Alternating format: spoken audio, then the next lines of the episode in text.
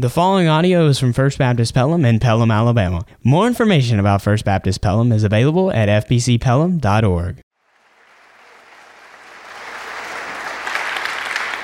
Amen. I, one day you'll be watching The Voice, and uh, you'll hear of Sarah Catherine Coram, and you'll say, I know that little girl.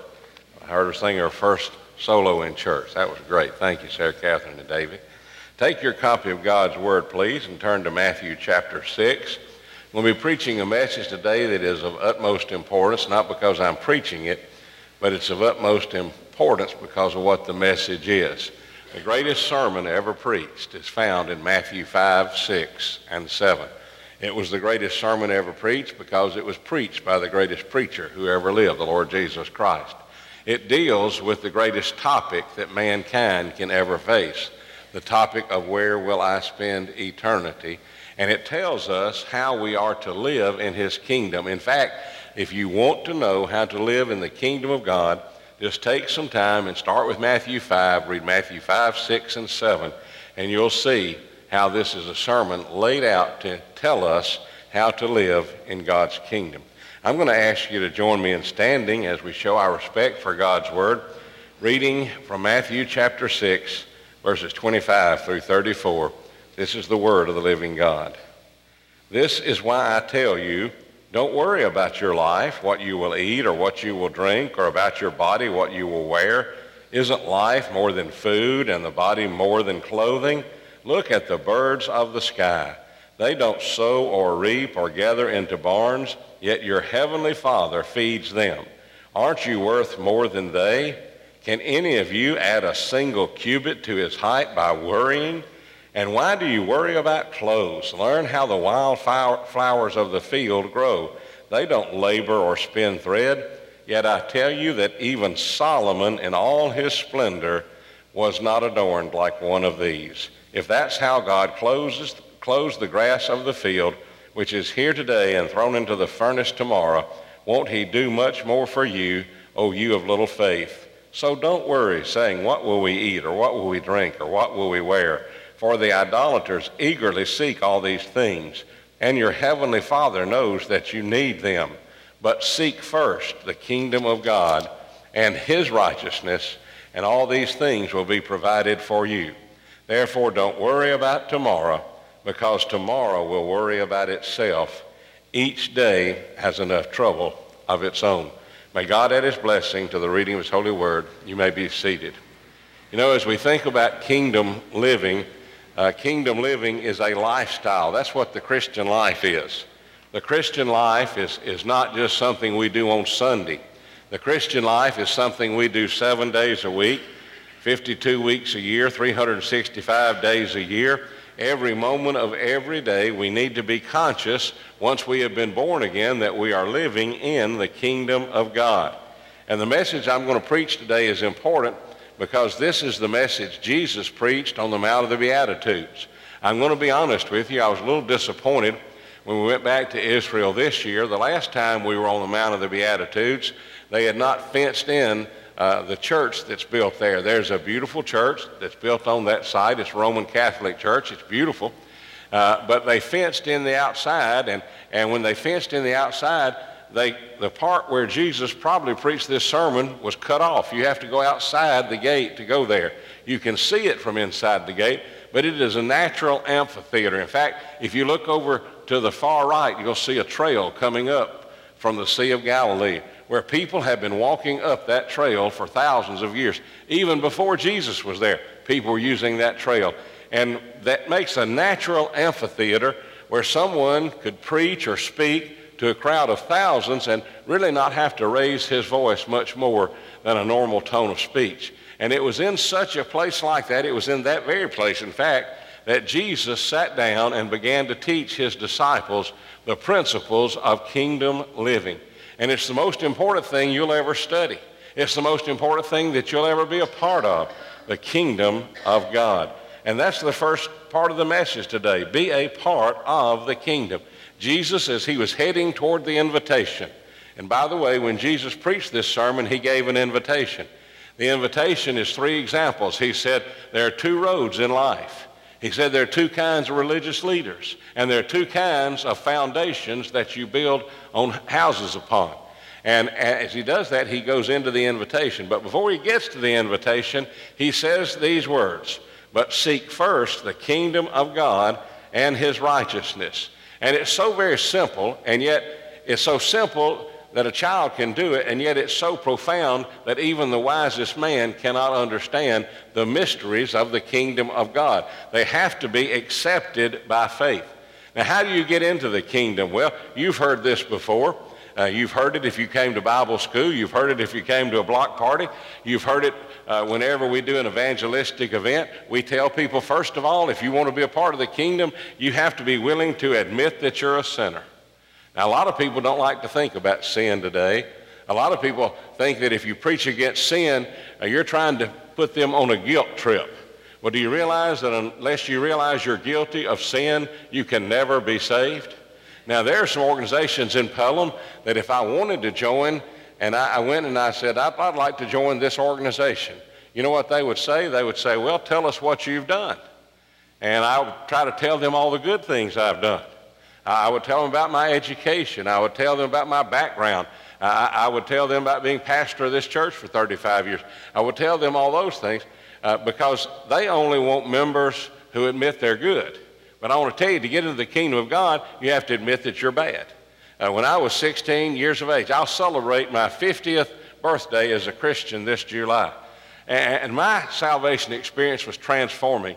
I knew I was lost. I knew I was not saved. I was a lost church member. And I definitely remember that night in a cornfield in Walker County on a youth retreat when I gave my life to Jesus. And the first thing I realized was I could not save myself. I was a sinner in need of grace. Admit you're a sinner. Unless you're willing to admit you're a sinner, you can never be saved. And here's the next thing is, is an important part that a lot of people leave out these days. Admit that you're a sinner, but then repent, turn from your sin. If you read the Bible, starting in the Old Testament, going all the way to the book of Revelation, God's favorite message to mankind after the fall is repent. Repent. Now, the word repent means more than just admit I've done wrong. The word repent means not only have I done wrong, I'm still doing wrong, but I don't want to do it anymore, and I'm heading in the wrong direction. And because I admit I'm a sinner and I know I'm going to be going in the wrong direction as a sinner, I need to repent. Now, the word repent simply means to turn, it means to turn. And I turn my back on sin. Now, let me say this if you're not willing to admit you're a sinner, you can't repent. There are a lot of people in the world today who say, I want to go to heaven. I, I, want, when I die, I want to go to heaven, but I don't want God to mess with my life down here on earth. I want to tell you this unless God is Lord of your life here on earth, you won't ever get to heaven. You need to understand that. You say, you Baptist preachers, you're always preaching about salvation. Do you know why? You read this sermon and you'll know why. Jesus said, Many will say to me in that day, Lord, Lord. And there are some of those people in this room today you say, How do you know that? Well, Jesus said, Many people. Now, I want you to know this I love you. I'm not mad at you. I love you. But don't just think you can live your life the way you want to. You can never admit you're a sinner and repent of your sin and just ask, well, Jesus, just forgive my sin. I want to tell you, when you admit you're a sinner, the next step is repentance. And without repentance, you can't be saved. And not acknowledging your sin doesn't change anything. It's when you repent, you turn from your sin. You say, Preacher, you're coming down pretty hard this morning. I don't want you to misunderstand this. I don't want you to stand before the great white throne one day and said, say, Well, I heard old brother Mike preach. He didn't say anything about repentance. Oh, yes, he did. He hammered it. Because when you're saved, things change. Things change. Now, my wife was saved as a child. Obviously, her life was not as drastically changed as my life was. And if I had kept living and continued to sin the way I was sinning, my life would have been an even greater change. But salvation brings about a change. Admit you're a sinner, repent, turn from your sin, and then do this confess that Jesus Christ is your Lord, Savior, and King. You see, that's the secret to kingdom living. We know Jesus is Lord. That's what the Bible says. In fact, the Bible says God made Jesus Lord. Every now and then somebody will come and they'll say, Brother Mike, I want to make Jesus Lord of my life. And I don't do this. I, I, uh, Adrian Rogers did it one time. Uh, somebody came and said, Dr. Rogers, I want to make Jesus Lord.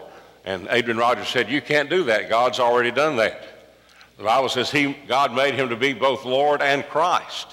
So God's already made him Lord. But when we confess him, the word confess is a beautiful word in Greek. One of the things I loved about going to seminary and studying Greek and Hebrew, I, re- I really love Greek. Hebrew, not so much. Uh, Hebrew was tough. Uh, if, if, you're a Hebrew scholar, I'll take my hat off to you. Uh, but I did study Hebrew. I didn't study enough to be a scholar. I, I learned just enough uh, to let me read the commentaries that have Hebrew words in them. But I love the Greek language. The Greek language is, is so much richer and fuller than English. And the word confess in Greek is made up of two words. It's the word homo, which means the same as, and lego, L E G O. Uh, and homo legeo means to say the same thing.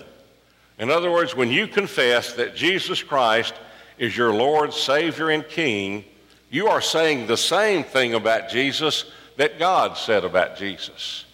Because God made him to be both Lord and Christ, and his name is Jesus, which means Savior. When I was a young preacher, there was a movement going on, and I'm glad it really didn't get off the ground because it was wrong people were saying, well, what you need to do today is accept Jesus as your Savior and then later on make him your Lord. You see, you could have salvation and not lordship. There's only one problem with that. That's not what Jesus said. In fact, Jesus said, Why do you call me Lord, Lord, and you don't do the things I tell you to do? There has to be surrender to Jesus Christ as Lord. You know, I love the, to study the history of our country. In the early days after the Revolutionary War, when they were meeting and drawing up the Constitution, somebody thought it would be good to let George Washington be king. They said, well, you know, old King George over in England, he wouldn't deal with us, but George Washington, he's one of us. Why don't we make him king? And that idea was shot down. And you know why it was shot down? Because do you remember why people came to America in the first place? They didn't come over here to get rich. They came over here to worship God. That's why they came. Now, listen, I, I doubt seriously you'll find that in any history books today. They're all so politically correct. But these people said, let's make George Washington our king. And there was an outcry no, no, America will never have any king but Jesus. Now, you won't hear that in many classrooms today. But that's the way it was. You see, people came to America not to make money. They came to America to spread the gospel.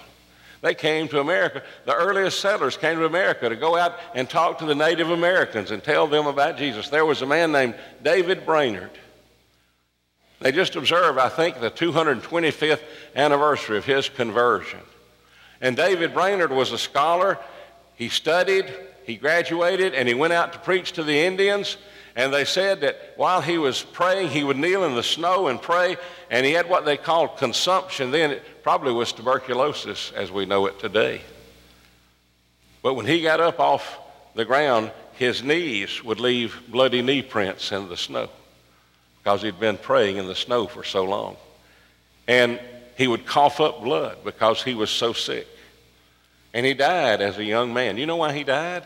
Because he wanted to take the message of Christ to Native Americans. He wanted them to hear the gospel. He knew that only if you confess that Jesus Christ is your Lord, Savior, and King do you have the right relationship that causes you to be a kingdom person. But then the fourth thing is to identify with Christ through baptism and discipleship. And let me say, don't do one and, and not do the other. Do both of them. Uh, some of you here today may have never been baptized. One of the joys of my ministry has been to baptize people. I baptized some unique people.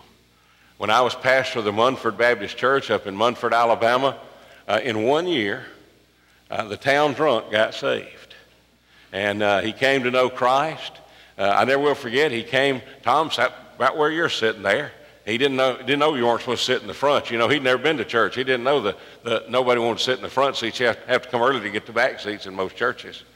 But he came in and he had the biggest Bible I've ever seen. He had one of these family Bibles. And he came in and somebody started giving him a hard time. And I said, wait a minute, where's your Bible? He didn't have one. I said, I'd rather him have this big Bible. Maybe you can look on his Bible since you didn't bring yours. I was a young, bold preacher in those days. I don't know what happened to him. But uh, uh, I might still do that from time to time if you don't watch out. But uh, he came in, sat down there. He made his public profession of faith. And I want to tell you, the day we baptized the town drunk, the sanctuary was full. You know why? People heard the town drunk had been. Saying and you know what? He never got drunk again.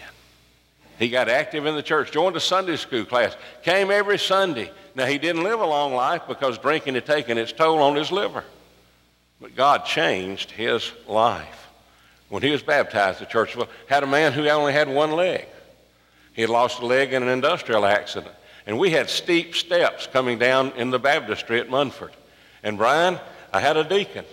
And I told the deacon, I said, now, deacon, I need you to help him down into the baptistry. And he said, okay. And I said, I'm going to tell you this now. He's going to tell you he doesn't need help because he's really independent. But I said, it's slippery on those steps. You come down the steps with him. He said, okay. I said, now listen, don't listen to what he says. You, you come down with him. And so I was standing down there waiting for him to come down the steps, and I smiled and held my hand out. And the deacon started to get in, in the steps with him. He turned to the deacon and said, I can do it by myself. You know what the deacon said? Okay. And backed up. And when he did, guess what happened? His one foot slipped out from under him, and he bounced down the steps. Now, I caught him like this, or I wouldn't have had to put him under the second time because he'd have gone under on his own. But I caught him. Within five seconds, all of his family was up the, in the choir loft looking in the Baptist to make sure he was. I said, he's okay. He's okay. But you know what? That man was younger than I am now. He was 62 years old. You know why the church was filled when he was baptized? Because there'd been a change in his life. You see, he identified with the church, the Baptist. Now, some people even say, I don't even need the church anymore. I don't know how you can claim to love Jesus and not love the church. I really don't. Now, I don't like everything the church does. Sometimes, I'll be honest, sometimes I don't even like the things that the pastor does, and I know him real well. Sometimes the pastor's wife doesn't like the things the pastor does, and she tells him about it.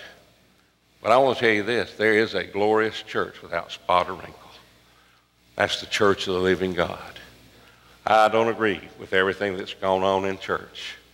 I had the other opportunity the other day. There's a man who was hurting, a minister who's hurting. And I was able to, to put my arm around him and love on him a little bit. He's had a rough experience. And he said, I think I'm going to give up on the church. I said, don't do that. I said, you know who's saying, saying that to you? You know who's telling you to give up on the church? It's the devil.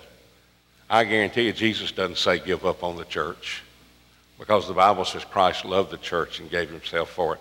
Be part of the kingdom. Admit you're a sinner. Repent, turn from your sin. Confess that Jesus Christ is your Lord, Savior, and King. And identify with Christ through baptism and discipleship. Now, when do you think you're going to know it all? When you get to heaven? Yeah, when you get to heaven. Brother Charles came by a few minutes ago and said, Brother Mike, when you retire, uh, are you going to be in Sunday school? I said, Brother Charles, uh, I've already told Brother Bill Dillahunty, look for me in Sunday school. I said, there's some rounders in that class. I'm going to come in there and straighten them out. I'm not going to call their name, but they know who they are. And I, I said, you can tell them a new sheriff's coming to town. Now, somebody told me Bill thought maybe the new sheriff might need to be rounded up himself. I don't know about that. We'll have to see.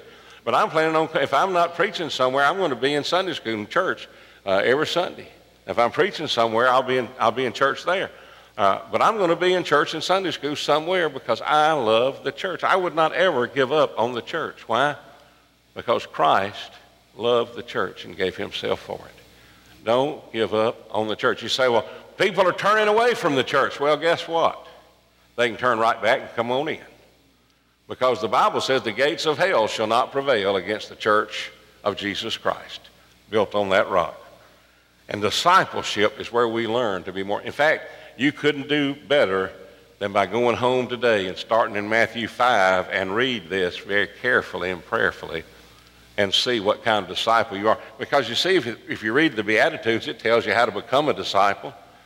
Jesus said, Blessed are the poor in spirit. You know what that means? Blessed are people who are spiritually poor because God can make them spiritually rich through their poverty. You see, if you don't realize you're spiritually poor, you're self righteous. But when you see righteousness as it truly is, you realize I'm a sinner. I need to be saved by grace. Become a disciple. And by the way, I learned something this morning. I got up this morning and turned on my television and watched David Jeremiah, and he's been preaching a series of messages on heaven. And I thought I knew pretty much all about heaven. Uh, I know we can't really ever understand all about it, but, but uh, David Jeremiah has been preaching some wonderful messages on heaven. And he talked about what heaven will do for us now. And I loved his message. I never thought of it.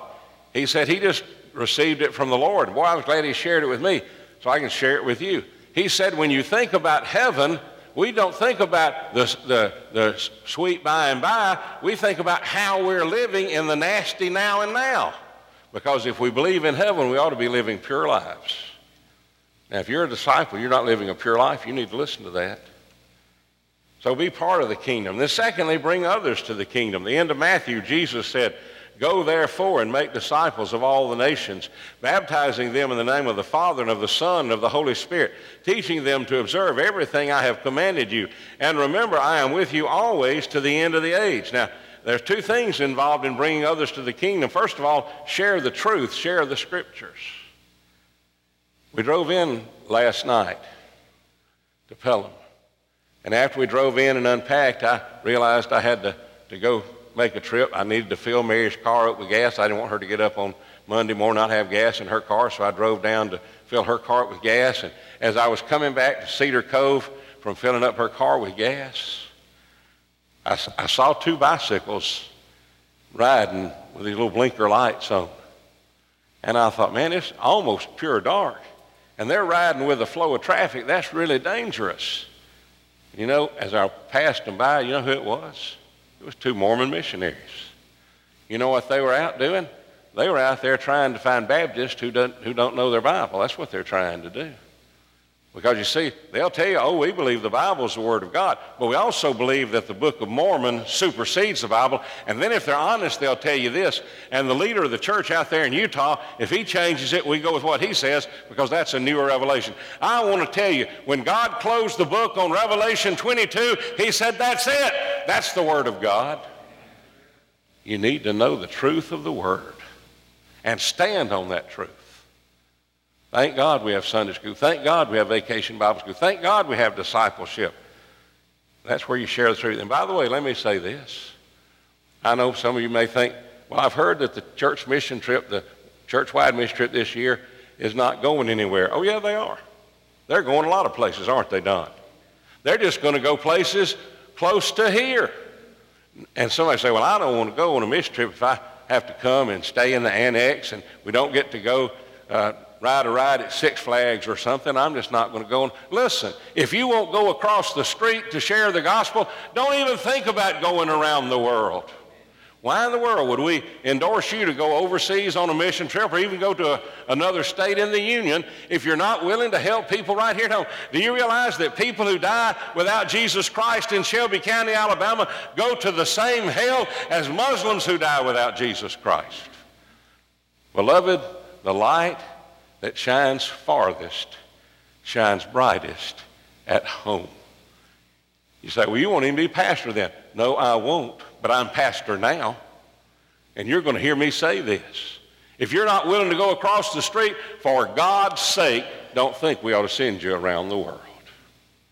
That's pretty hard, preacher. I told you that old preacher's in here somewhere. He's going to come out one of these days. I had an uncle that was real bold preacher.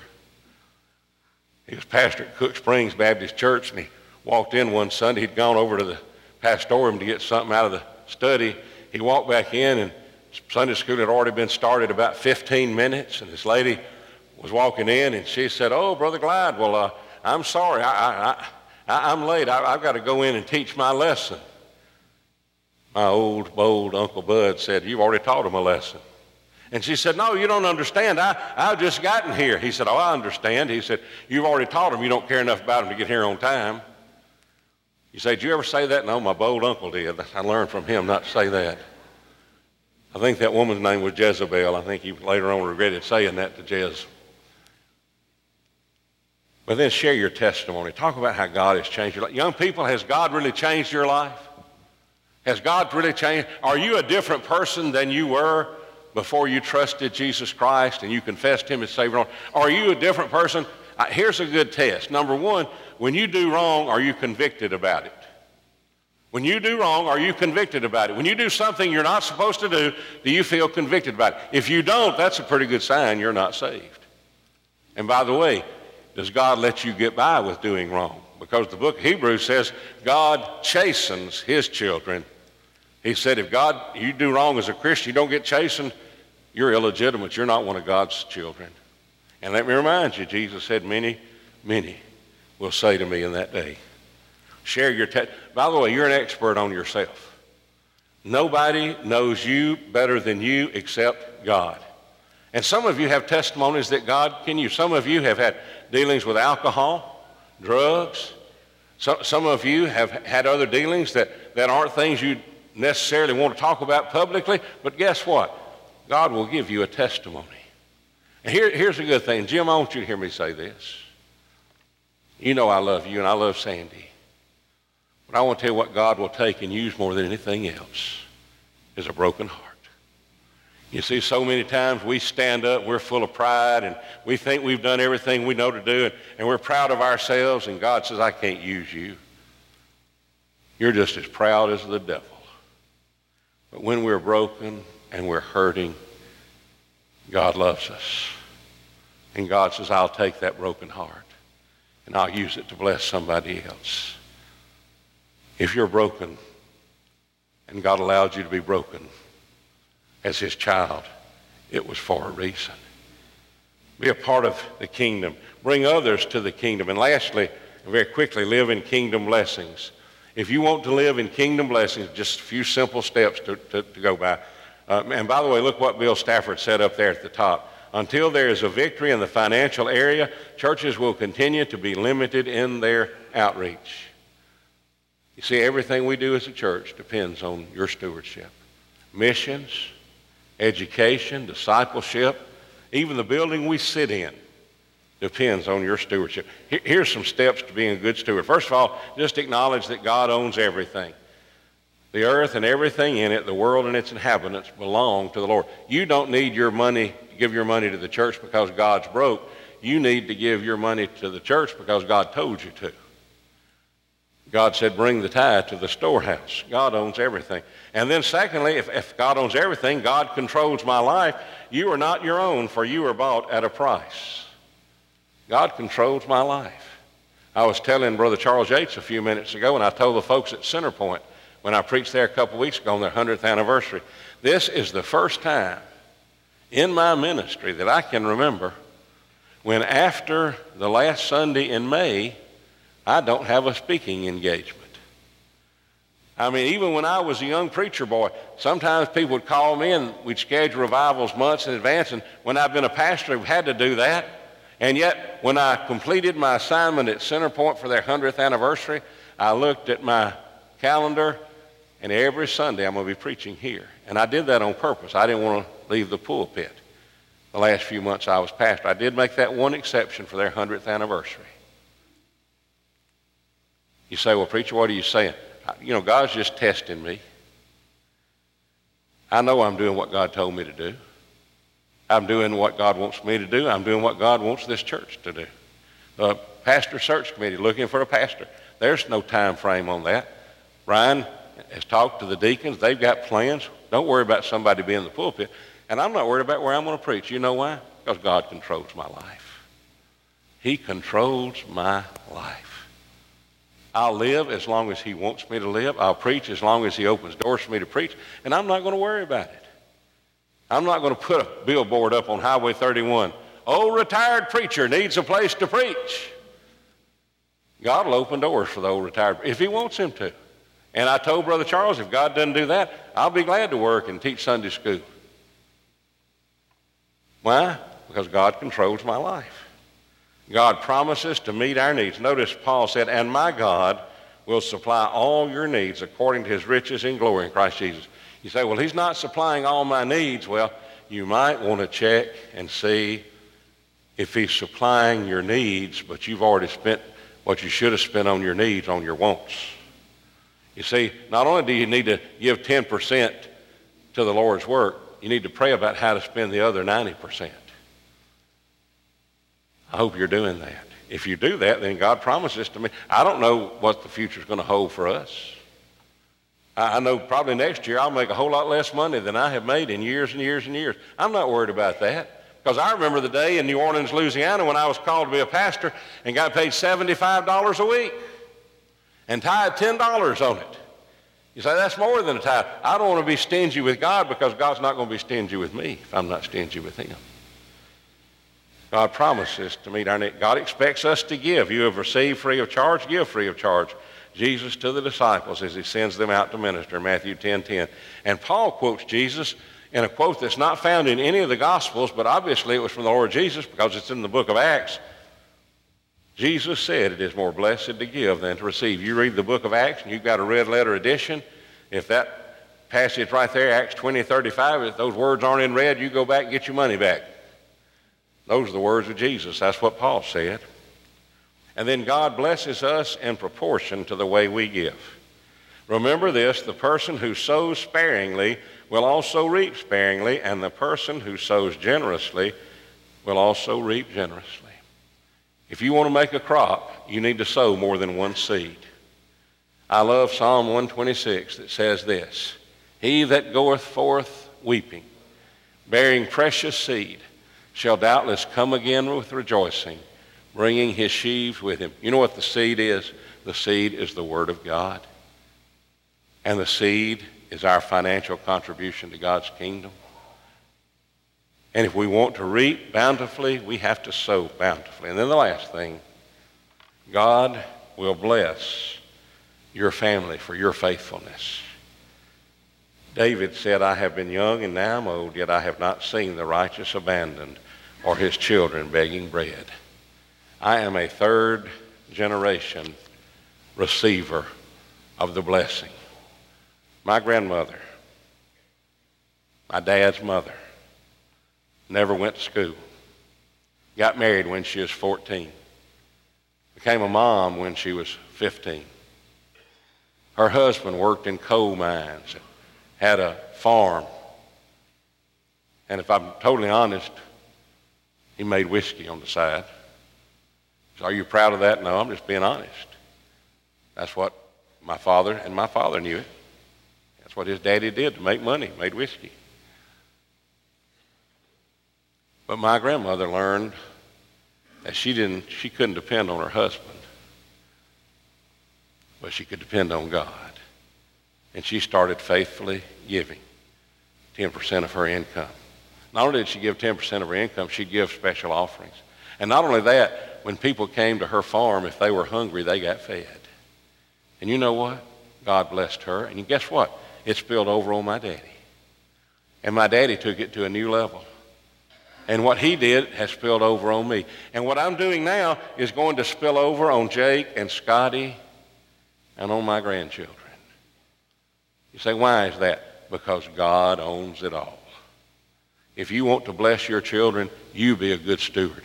If you want to make sure your children always have what they need in life, then you learn to live according to the rules of the kingdom. You're always going to reap more than you sow. You're always going to reap later than you sow, but you are going to reap in proportion to what you sow. Now, are you a kingdom person? Are you inviting others to become kingdom people? Listen, some of you are going to leave here today and you're going to come across somebody who needs to know Jesus. Everything you need to know to tell them how to be a kingdom person has been said in this message today. Are you going to share that message? Young people, you share it with your friends at school? Do you want your friends to spend eternity in hell? If you don't share the truth of the kingdom, they likely will.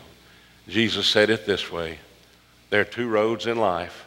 One road leads to destruction. It's broad and wide and it's easy to walk in. The other road is narrow and straight and it's hard to get in, but it leads to life. Jesus said there are two kind of religious leaders. There are those who produce fruit and those who are false, who are like wolves in sheep's clothing. And then the third thing he said is there's two kind of foundations you build a house on. You build a house on sand, and the storms will come, and the winds will blow, and the house on sand collapses. But you build your house, you build your spiritual house on God's kingdom. And the storms are going to come, the rain's going to fall, the wind's going to blow, but the house will stand because it's built on a rock. Are you a kingdom person today? Let's pray together. Father, thank you for this day. Lord, we thank you for these words of Jesus, which make it so crystal clear that the most important thing that we do on earth is serve in your kingdom. Lord, everything else we do is secondary to being a follower of Jesus Christ. And Father, if there's somebody here today that's not saved, if there's somebody here today that may have joined the church, but their life's never been changed. If there's somebody here today, Lord, that's never been baptized, or maybe they were baptized before they were saved and they need to get their baptism in the right order. And Father, there may be people here who need to join the church today and identify with Christ Church. There may be people here today, Lord, that want to come to the altar and get right. And Lord, I pray that what truth has been proclaimed now will be imparted by the Holy Spirit that lives would be changed and homes would be blessed and people would be saved and Christians would be strengthened and encouraged. And most of all, that you would receive the glory. For we ask it in Jesus' name. Amen. Thanks for listening to this podcast. For more information about First Baptist Pelham and other free resources like this one, log on to fbcpelham.org.